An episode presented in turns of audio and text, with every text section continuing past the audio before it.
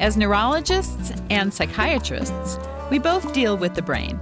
We have the same board administering our exams, the American Board of Psychiatry and Neurology. We often prescribe the same medications. Neurologists diagnose depression, psychiatrists diagnose dementia. We have subspecialties called neuropsychiatry and behavioral neurology. So why don't we just merge into one specialty? Welcome to our special series on psychiatry and neurology. I'm Dr. Leslie Lundt, your host, and with me today is Dr. Ron Pies. Dr. Pies is professor of psychiatry and lecturer on bioethics and humanities at SUNY Upstate Medical University in Syracuse, New York. He is also clinical professor of psychiatry at Tufts School of Medicine in Boston and editor in chief of the Psychiatric Times. Ron is the author of several books ranging from psychopharmacology to poetry to philosophy. Welcome to ReachMD. Thanks very much, Dr. Long. Good to be here. Now, Dr. Pies, are you ready to become a neurologist yet? I'm content to stay where I am, Leslie, though some of my best friends are neurologists. But my interest really is as a psychiatrist who believes that neuropsychiatry is a very important beginning in integrating these fields. Now, you've written a lot about why psychiatry and neurology cannot merge. Tell us more about your views on this.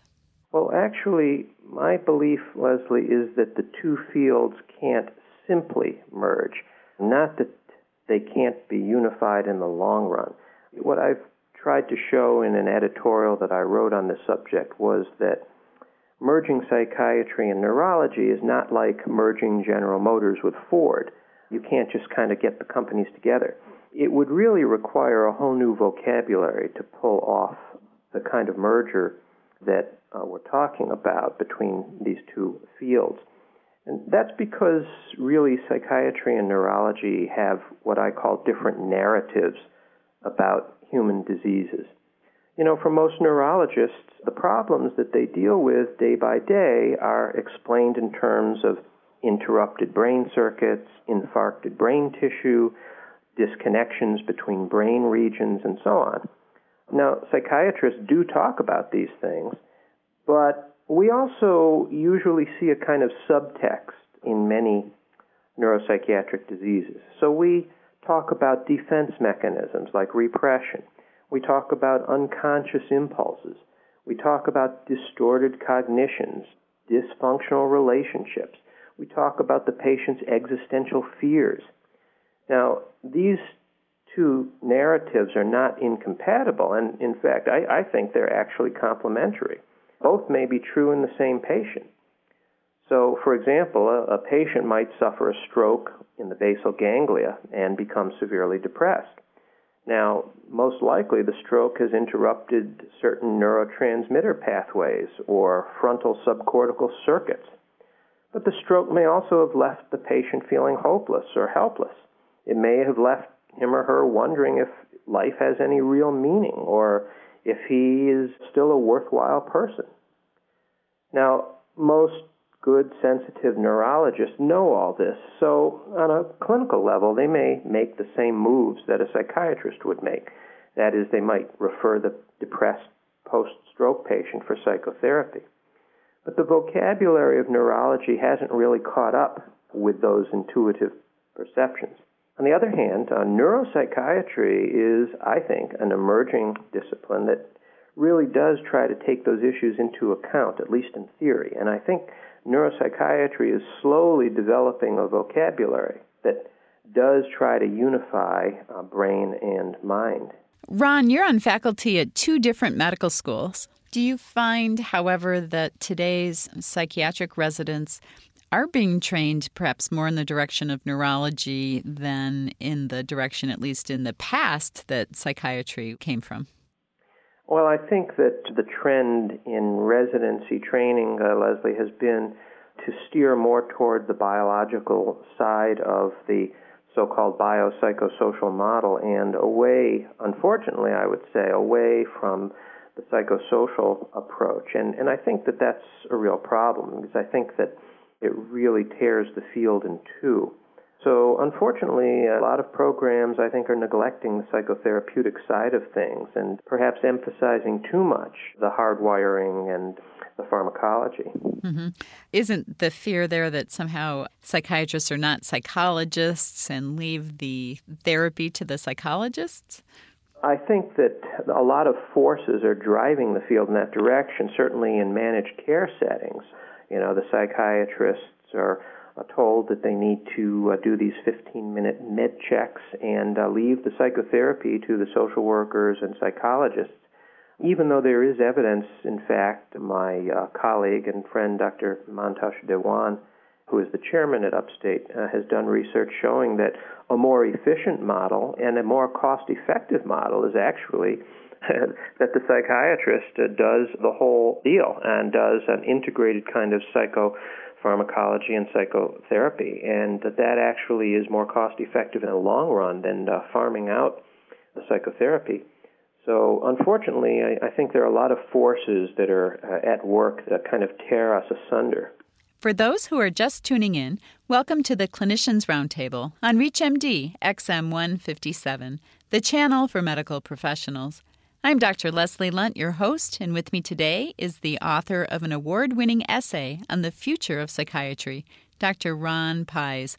We are discussing the convergence of psychiatry and neurology. Now, Ron, you've proposed a new way to think about our practice in the future and even coined a new word to describe it. Tell us about that. The word that I coined is encephiatrics, which is a little bit clunky, but the term literally means brain healing. And it really begins with the premise that everything that goes on in what we call our mental or psychological lives is nothing over and above the activities of the brain. So it begins with a kind of a single substance view of things rather than splitting the world into mind and body. But encephiatrics, uh, Leslie also says that there are many ways of affecting the brain, uh, either for good or ill. So you can prime the neurons with uh, medications that boost serotonin, or you can sit down uh, with the patient and talk to him or her. So, talk therapy, it turns out, uh, also has important effects on brain function. And this has been demonstrated in several studies using uh, positron emission tomography, looking at the effects of psychotherapy on the brain. We know that this is not just a placebo, that it really does affect uh, brain function. So, in encephiatrics, Leslie, really sees all forms of biological, psychological, and social treatments as affecting the brain in some fashion. There's no uh, mind body split as Descartes envisioned.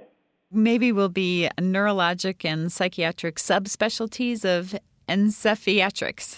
Well, my hope is that we will eventually have people who are trained in encephiatrics to really do the whole deal, to really see the brain as kind of the final common pathway for every kind of input that affects the brain, and that includes what we now call psychosocial inputs, biological inputs, and it does impose a big burden on people who will become encephiatricians, if you will. That is, we really have to know all of the ways in which the brain is affected and all of the ways in which the brain can be healed. And that, that means integrating biological and psychotherapeutic approaches hopefully uh, within the same discipline and within the same clinicians. Well, that makes sense. So to lump them together instead of split them apart. Absolutely. Now, Ron, much of our audience is not in psychiatry nor in neurology and in primary care.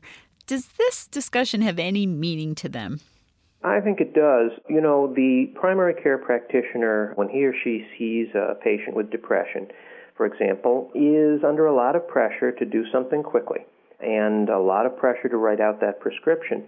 Unfortunately, I think a lot of patients get short shrift in the other dimensions of care that, that we're talking about, and that's understandable given the pressures that most PCPs and a lot of psychiatrists are now under.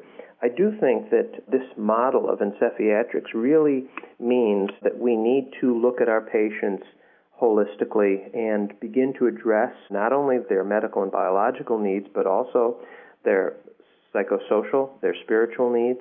And I think that the treatment really needs to integrate all of those aspects. So the PCP, primary care practitioner, seeing a, uh, a depressed patient, needs to look at those other areas before or in addition to uh, writing that prescription. But do you think realistically that can be done given the time constraints that they're under? It's very, very hard, and there's no question that you can't do that kind of integrated approach in 15 minutes. It's just not possible. It used to take me 15 minutes just to get some of my patients to talk. You know, unfortunately, it may mean referring the patient for psychotherapy. I say unfortunate in the sense that it's not all taking place under one roof, but certainly it's better that the person be referred to a psychologist, social worker, or a psychiatrist to get that psychosocial piece taken care of than not doing so. I do think that there's a role for counseling and being sensitive to the patient's spiritual and emotional needs, even within the context of uh, primary care practice. And I think the best uh, primary care practitioners have always done that. Hopefully, someday there'll be the, let me see if I can get it straight, encephaliatrician to refer to.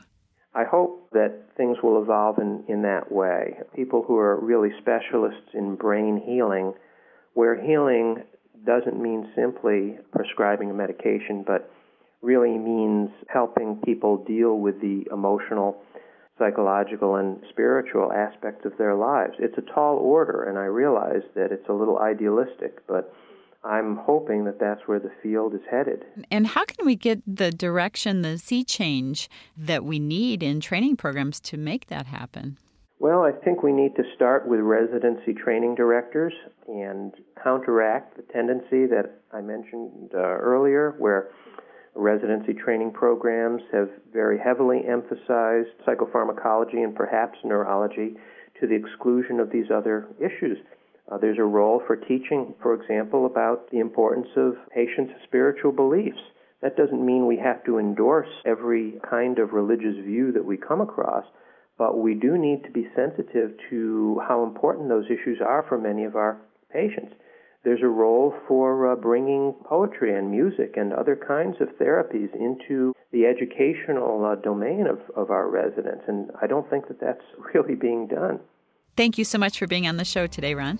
My pleasure. Thank you, Leslie. We have been discussing what the future holds for psychiatry and neurology with a guest who is probably the most qualified I can think of to discuss these issues, Dr. Ron Pies. I'm Dr. Leslie Lundt. You've been listening to the Clinicians Roundtable on ReachMD XM 157, the channel for medical professionals. We welcome your questions and comments, so please visit us at reachmd.com. Our new on demand and podcast features will allow you to access our entire program library. Thank you for listening.